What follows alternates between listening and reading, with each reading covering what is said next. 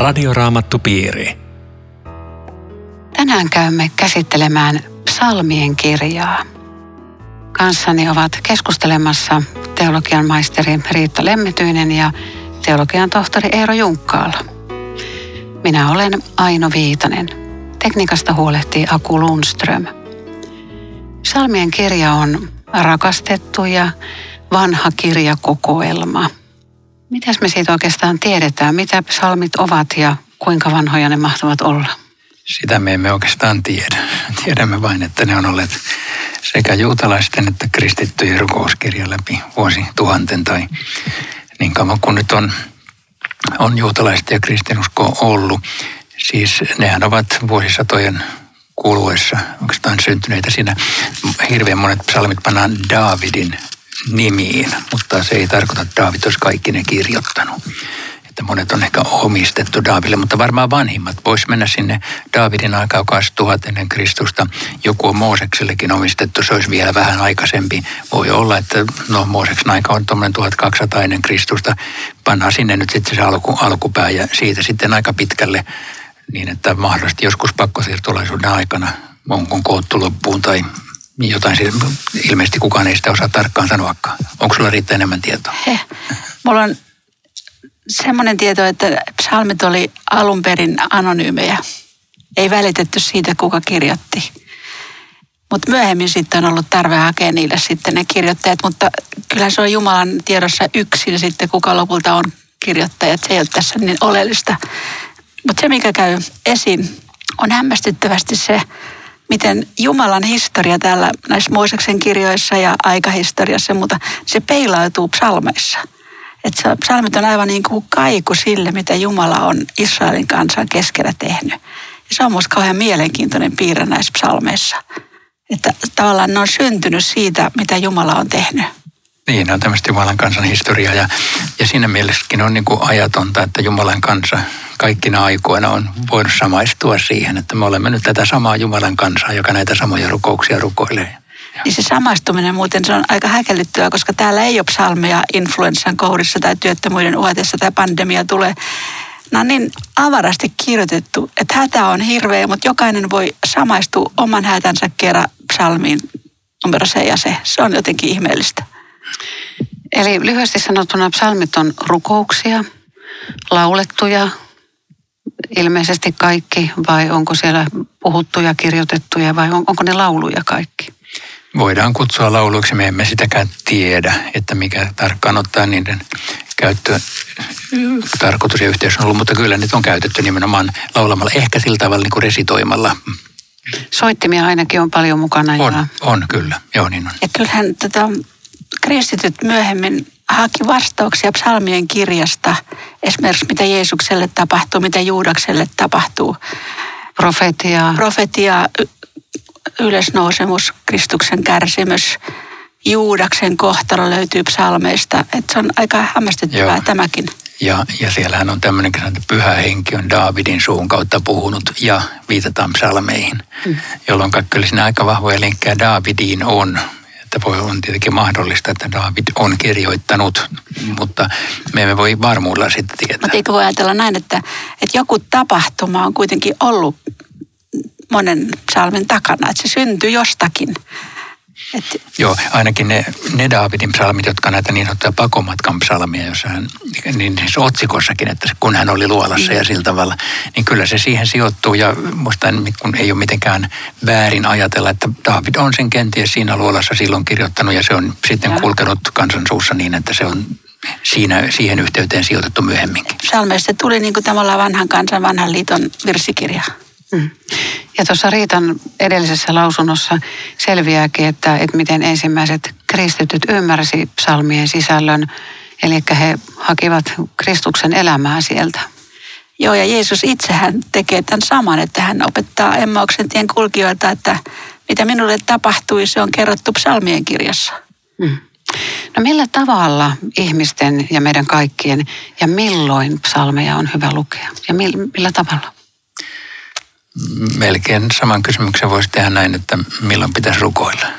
Eli siis tämä on, tämä on rukousmateriaalia. Tämä on tämmöistä, että, että silloin kun on rukoilemassa Jumalan edessä, voi rukoilla omin sanoin, voi rukoilla jonkun rukouskirjan sanoin, tai voi avata psalmien kirjan ja, ja lukea sieltä. Mä en tiedä, kuinka kukin kokee tämän omaksensa. Mulla on ollut pitkiä aikoja takavuosikymmeniä, jolloin mä en ole lukenut psalmia kauheasti enkä rukoillut. Nyt nykyisin mä pidän, rakastan niitä. Nykyisin mä jotenkin enemmän koen, että melkein joka jakeeseen jotenkin voi asettaa ikään kuin oman elämäntilanteensa. Ja kyllähän tässä psalmeissa tulee vastaan muun muassa semmoista ääretöntä hätää. Tuntuu, että se on niin kuin kaikki on sirpaleina ja, ja kun ihmisellä on tämmöinen elämäntilanne, niin siihen on hirveän vaikea löytää sanoja. Mutta psalmit tarjoaa ne. Se on valmiiksi sanotettu se hätä, mikä yhä vielä on monella. Sekä hätä että kiitos ja se, ylistys. Että, Joo. Tai valitus. Niin, kyllä. Jo ensimmäinen psalmi menee suoraan asiaan. Se asettaa eteemme kaksi tietä. Toista tietä valtaa jumalattomat, syntiset ja pilkkaajat ja toista taas Herran sanaa rakastavat. Luet, luet, luetko aina tuon koko sen psalmin? Hyvä on sen osa, joka ei vailla jumalattomien tavoin, ei astu syntisten teille, ei istu pilkkaajien parissa, vaan löytää ilonsa Herran laista, tutkii sitä päivin ja öin. Hän on kuin puu, vetten äärelle istutettu. Se antaa hedelmän ajallaan, eivätkä sen lehdet lakastu. Hän menestyy kaikissa toimissaan. Niin ei käy jumalattomien. He ovat kuin akanat, joita tuuli ajaa. Väärintekijät saavat kerran tuomionsa. Syntisillä ei ole sijaa vanhurskaiden joukossa. Herra ohjaa omiensa tietä, mutta jumalattomien tie päätyy tuhoon. Miten tässä nyt eroaa vanhurskas ja jumalaton?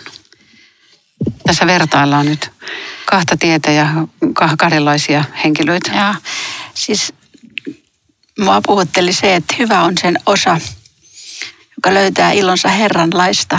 Siis tämä on niin vastoin ajan henkeä, joka haluaa olla itsenäinen ja tehdä just niin kuin haluaa, eikä vahingossakaan sorru katsomaan Herran laista neuvoja omaan elämänsä. Tässähän Herran laki varmaan tarkoittaa koko Jumalan sanaa ja ilmoitusta. Ja kuitenkin tämmöisen ihmisen osa on hyvä. Sitten toisaalta siihen hyvään osaan liittyy, että tämä oli minusta erittäin puhuttelevaa, ei, joka ei vaella, ei astu, ei istu. Eli se on semmoista rajanvetoa. Tässä ajassa niin se vaatii usein, että mun pitää sanoa tuossa asiassa ei. Koska mulle sopisi mieluummin tämmöinen joo-joo-tyyli.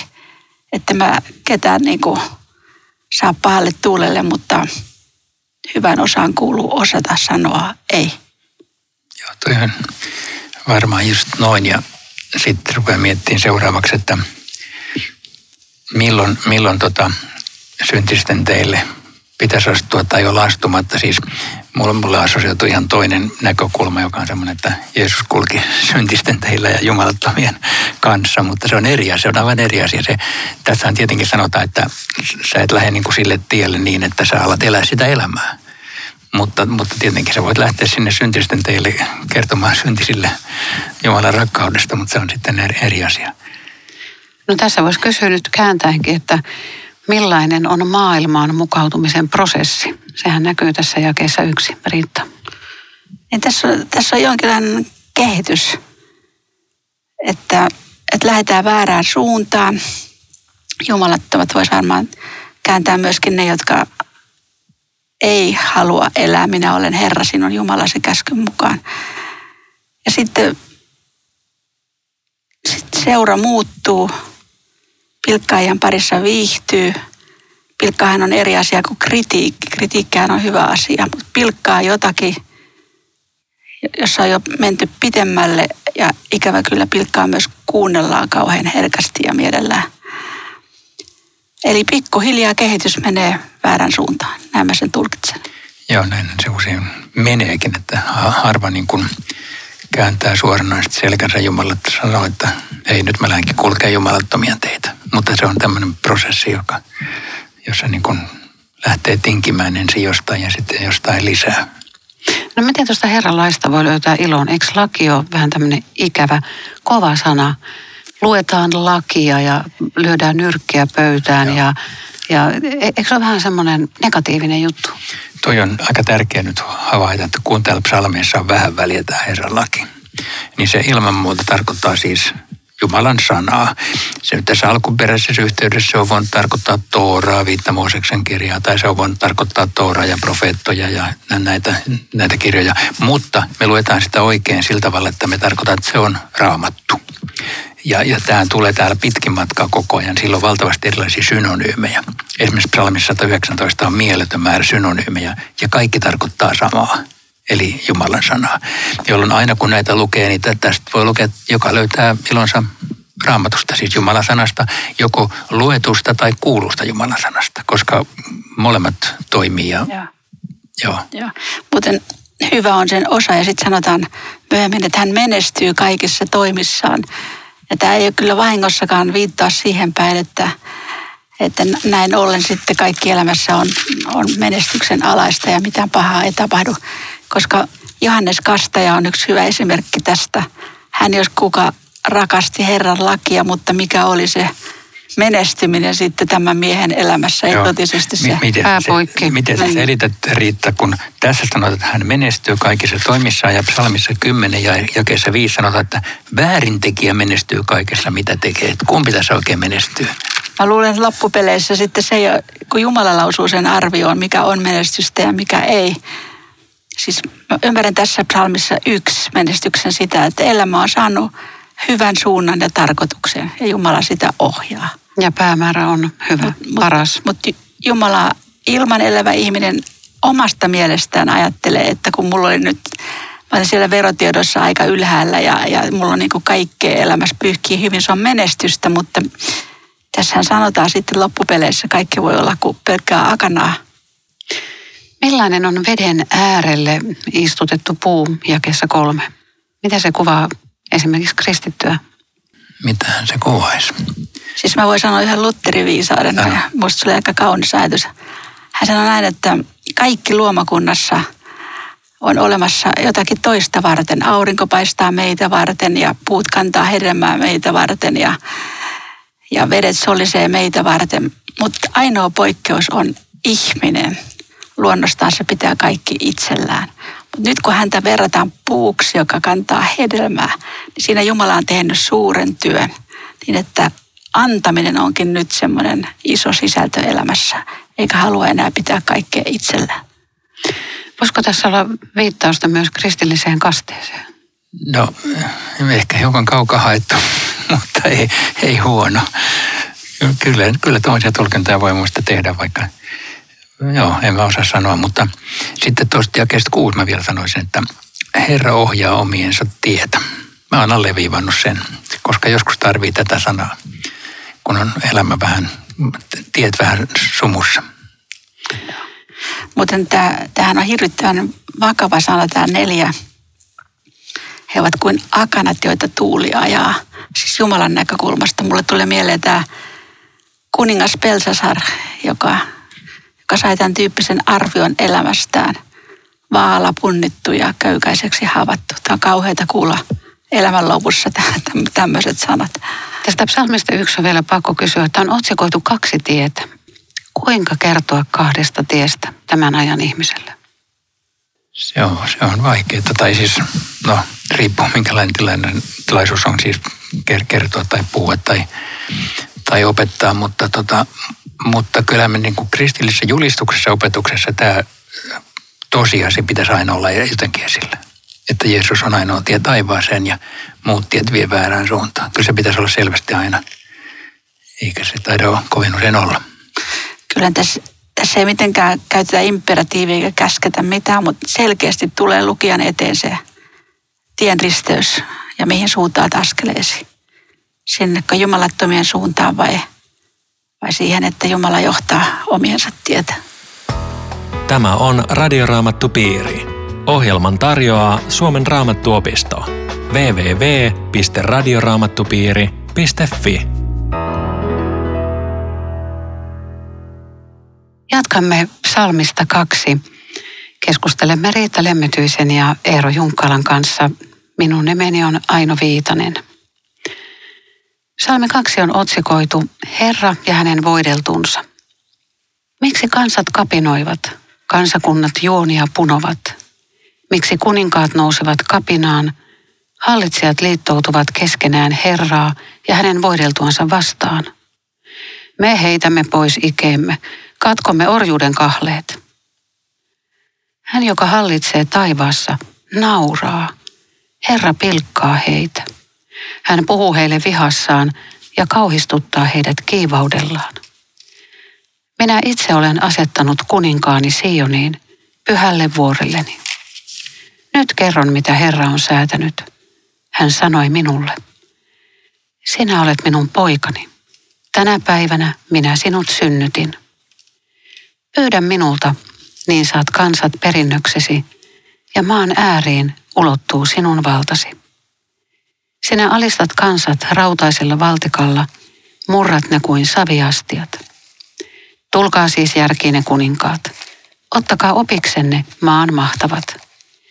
Pelätkää Herraa, palvelkaa häntä, vaviskaa, kohottakaa hänelle riemuhuuto. Tervehtikää poikaa, hänen voideltuaan, suudelkaa häntä. Muuten Herra vihastuu teihin ja te suistutte tieltänne tuhoon, sillä hetkessä syttyy hänen vihansa. Hyvä on sen osa, joka turvaa häneen. Mikä on Jeesuksen asema tässä maailmassa alkujakeiden profetian mukaan? Miten se istuu tähän meidän aikaan, missä me nyt just eletään? Tota, mä lähden vähän ta- kauempaa tästä sen verran, että tämä psalmi kuuluu semmoisiin psalmeihin, joista puhutaan niin kuninkaan valtaan nousu psalmeina. Eli näitä on alun perin luettu, kun kuningas on nousu valtaan niin semmoisessa yhteydessä. Mutta sitten, sä teit ihan oikein kysymyksen aina, että tämä on koko ajan tulkittu, tämä on hirveän selvästi niin kuin Kristukseen viittaava psalmi, melkein kaikkein selvimpiä koko psalmien kirjassa. Ja, ja tota, jos me ei, ei sitä uskota, niin me voidaan lukea vaikkapa hebrealaiskirjan alusta, jossa sanotaan näin, että Jumala ei ole yhdellekään enkelille milloinkaan sanonut, sinä olet minun poikani, tänä päivänä minä sinut synnytin. Eikä myöskään näin, minä olen oleva hänen isänsä, hän on oleva minun poikani. Eli siis hebrealaiskirja viittaa, ja moni muukin Uuden testamentin kohta tähän psalmiin. Eli kun Uusi testamentti tulkitsee tämän Jeesukseen liittyväksi, niin silloin se on oikea tulkinta. Et se, on, se on jännä, että se on niin kaksi ulottuvuutta. On, on se historiallinen mahdollinen tilanne, kuningasta kruunataan. Tämä on joku vuosijuhla, jolloin häntä on kruunattu. Mutta sitten koko ajan tämä profeetallinen ulottuvuus, joka menee pitemmälle, just niin kuin Eero tuossa sanoo. Ja niin tätä psalmia pitää lukea, mutta onhan se hyvin ajankohtainen kaikki ne kysymyksineen. Tässä Jumala esittää kysymyksen, tai, tai Jumalan ihminen, mutta tavallaan niin kuin meihin päin, että me kysytään Jumalalta, että miksi tapahtuu niin hirveitä asioita Ukrainassa ynnä muualla. Ja Jumala asettaa kysymyksen toisinpäin. Sanokaa te, miksi kansat kapinoivat, miksi kuninkaat nousevat kapinaan. Antakaa tekin vastaus tähän. Tämä on aika, aika jännä aloitus tälle Herralle ja hänen voidellulleen. Niin, hallitsijat, kansat liittoutuu Herra ja hänen voideltuaan vastaan. Eikö se ole näkyvissä meidän ajassa ihan on. Selkeästi? Ja, ja sitten sanotaan, me heitämme pois ikeemme, katkomme orjuuden kahleet. Minkä ihmeen takia Jumala koetaan orjuuttavana ja kahlehtivana?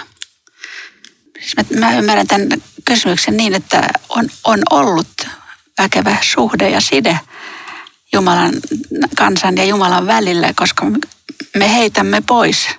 Eli minä olen Abrahamin, Iisakin, Jaakobin Jumala. Se suhde on ollut olemassa tai että me olemme kaikki Jumalan luotuja.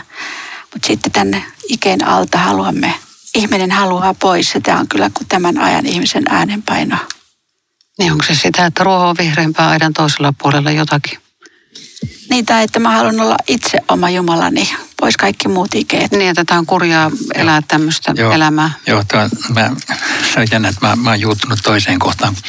Te, te pohdit, että miten tämä on tänään ja mä mietin sitä, että silloin niin kuin kaksi kerrosta meitä aikaisemmin. Siinä on se ekaksi se kuninkaan valtaan nousu ja sitten siinä on Jeesus. Tähän ekaksi liittyy, että miksi kuninkaat nousee Jeesusta vastaan. Siis tässä on se, se tilanne ekaksi, että Jeesus on hänen voideltunsa. No, mutta sitten, sitten tota se seuraava askel, se on mistä, mistä nyt puhutaan, eli että et miksi tänä päivänäkin tätä tapahtuu.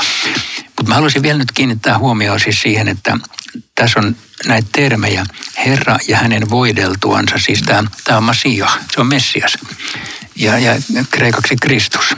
Eli tässä on, tässä on niin Jeesuksen tämä arvonimi sanottu selvästi raamatussa. Ja kun tässä on Herra ja hänen voideltuansa vastaan, niin siinä on ikään kuin Jumala ja, ja Jeesus. Että se, on, se on aika huikea tämmöinen vanhan testamentin sisällä oleva maininta siitä. Isä ja poika. Isä ja poika, niin. Ja sitten kun täällä on poika, ja kesä seitsemän, me tiedämme, kuka on Jumalan poika.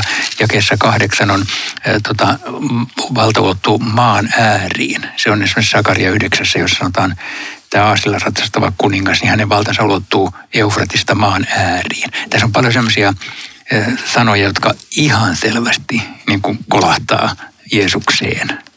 Tuosta Eero, mä haluan kysyä sulta, että miksi tässä on niin tärkeää tämä sanamuoto syntynyt, ei luotu tässä jakeessa seitsemän. Miksi on tärkeää, että Jeesus on syntynyt eikä luotu? Niin, tänä päivänä minä sinut synnytin. Joo, sehän on, sitähän on kristillinen kirkko varhaisena vuosisatoina keskustellut nimenomaan tästä, että Jeesus ei ole luotu olento. Että, että isä, isä ja poika ja pyhä henki ovat, ovat aina olleet olemassa ja, ja, ja siihen kuuluu tämä, tämä syntymä, mutta ei siis niin, että hänet olisi luotu. Hän on silloin samassa kategoriassa kuin me luotuina, vaan että ja Jeesuksen lä- jumaluus korostuu siinä. Kyllä joo, että uskonto lähtee isästä ja pojasta. Pyhästä sanotaan näin. Eli että se kolminaisuus on ollut sillä tavalla alusta saakka. Niin, uskon tunnustuksessa Joo. on syntynyt, ei luotu. Niin se Nikean uskon tunnustus, sehän, sen taustalla on se, että oli semmoinen väkevä harhaoppi tuolloin, joka opetti, että Jeesus on syntynyt ei mistään tyhjästä. Ja silloin, silloin koettiin tärkeäksi luoda tämmöinen selitys siihen, että hän on, hän on syntynyt, ei luotu. Joo. Ja samalla korostettiin myöskin sitä, että siis sehän ei ole biologinen syntymä ollenkaan, niin kuin me se helposti ymmärretään. Siis tarkoittaa samaa kuin, että Jeesus on Jumala. Se, se, se tällä haluttiin sanoa. Uskon tunnistuksessa se on tässäkin se kysymys. Joo, tämä on Juma, Jumalasta lähtöisin. Että kun tässä noustaan kapinaan jotakin kuningasta vastaan, joka on ehkä ollut, niin mä luin, että alistetut vasallikansat saattoi ihan hyvin nousta uudelleen sieltä ääneen ja päästä, päästä kapinaan ja sitten samaa valtaa itselleen. Ja sitten toisaalta myöskin niin kuin Jumalan vastaus, mutta minulla on kuningas. Hän on jotain ihan muuta kuin, kuin teidän kuningas. Miten teihin istuu tämä ajatus, että Jumala nauraa, Herra pilkkaa ihmisiä? Miten hyvä Jumala voi tällä tavalla toimia?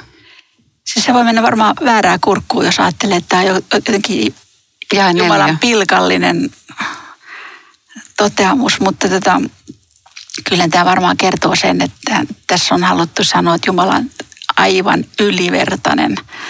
Että kun Jesajas sanotaan, että kansakunnat ovat kuin pisara vesisangon uurteessa, niin se kertoo just mittasuhteesta. Muuten en malta, jos sallitte Luther sanoi musta niin makeen huomautuksen tähän.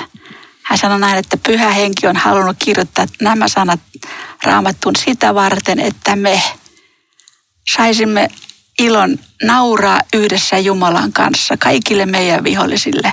Oli ne hyökkäyksiä kristinuskoa vastaan tai omaa uskonelämää vastaan tai omia ahdistuksia vastaan. Naura Herran kanssa, kaikki on voitettua vihollista.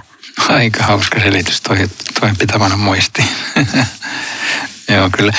Mäkin ajattelen, että kun me luetaan tämmöisiä sanoja, niin meidän täytyy ymmärtää, että nämä on semmoisia, nyt mä sanon ehkä hassulla sanalla, antropomorfisia sanoja, että niin kuin, ikään kuin Jumalan tunteet olisi samanlaisia kuin meidän tunteet.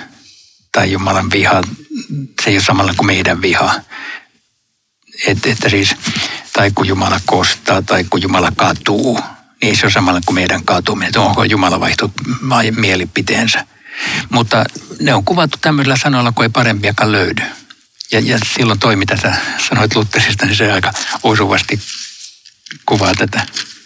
Tässä käsketään pelätä, palvelkaa häntä, vaviskaa, ottakaa riemu huuto, ottakaa opiksi. Riitta ja Eero, millaista on oikea Herran pelko? Meidän tulee peljätä ja rakastaa Jumalaa, sanottiin ennen vanhaan käskyjen selityksissä. Niin, ymmärtää se, että, että Jumala on pyhä ja vanhurskas. Että jos, jos mä meinaan lähteä hänen luotaan pois, niin mulla on syytä pelätä. Ei mulla hänen lapsenansa ole mitään syytä pelätä. Mutta sitten jos mä lähden muille teille, niin se on pelottava tie. Tuosta tuli mieleen joku tämmöinen sanonta, että orja pelkää silloin, kun isäntä on lähellä, mutta lapsi pelkää, kun isäntä on kaukana. Joo, Augustinuksen. Muuten että tekisi meidän vielä, jos hakee Jeesusta tästä psalmista vielä enemmän, niin tota, kun Jumala sanoo, minä itse olen asettanut kuninkaani Sioniin, niin kyllähän tämä kertoo myöskin Jeesuksesta, juutalaisten kuninkaasta. Ja, ja sitten tämä jäi kolme. Me heitämme pois ikemme, katkomme orjuuden kahleet. Eli Jeesus voi tämän tehdä ihmisen elämässä väärät ikeet ja väärät orjuuden kahleet että tässä meillä on tämmöinen kuningas.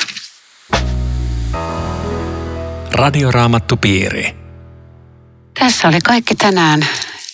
Kaikki ohjelmamme, aiemmat ohjelmat löytyvät nettisivuilta radioraamattupiiri.fi sekä Spotify-komista. Eero Junkalan kirjoittamia oppaita aikaisempiin raamatun kirjoihin löytyy osoitteesta perussanoma.fi. Ja kerran kuussa me arvomme piirien kesken kirjapalkinnon ja aina vuosittain lomaviikon Vuokatin rannassa. Uusien raamattupiirien ilmoittautuminen ja meille osoitetut kysymykset voi lähettää osoitteella radioraamattupiiri at sro.fi tai postikortilla Suomen raamattuopisto postilukero 15 02701 Kauniainen. Rukoiletko Riitta tähän loppuun? Herra Jeesus, me pyydämme sitä, että saisimme olla niitä, joilla on elämässä hyvä osa. Että, että antaisimme sinulle sydämemme, jos joku ei ole vielä sitä tehnyt. Ja omien ahdinkojen ja vaikeusten keskellä muistaisimme kuitenkin, että sinä johdatat omiesi elämää ja meillä on sittenkin hyvä osa, vaikka joskus itkettää. Herra, varjelle sinä meitä tällä hyvän osan tiellä aina elämämme loppuun asti. Amen. Tässä oli kaikki tänään. Kiitos mukana olosta. Palataan jälleen viikon kuluttua. Hei hei. Radioraamattupiiri. www.radioraamattupiiri.fi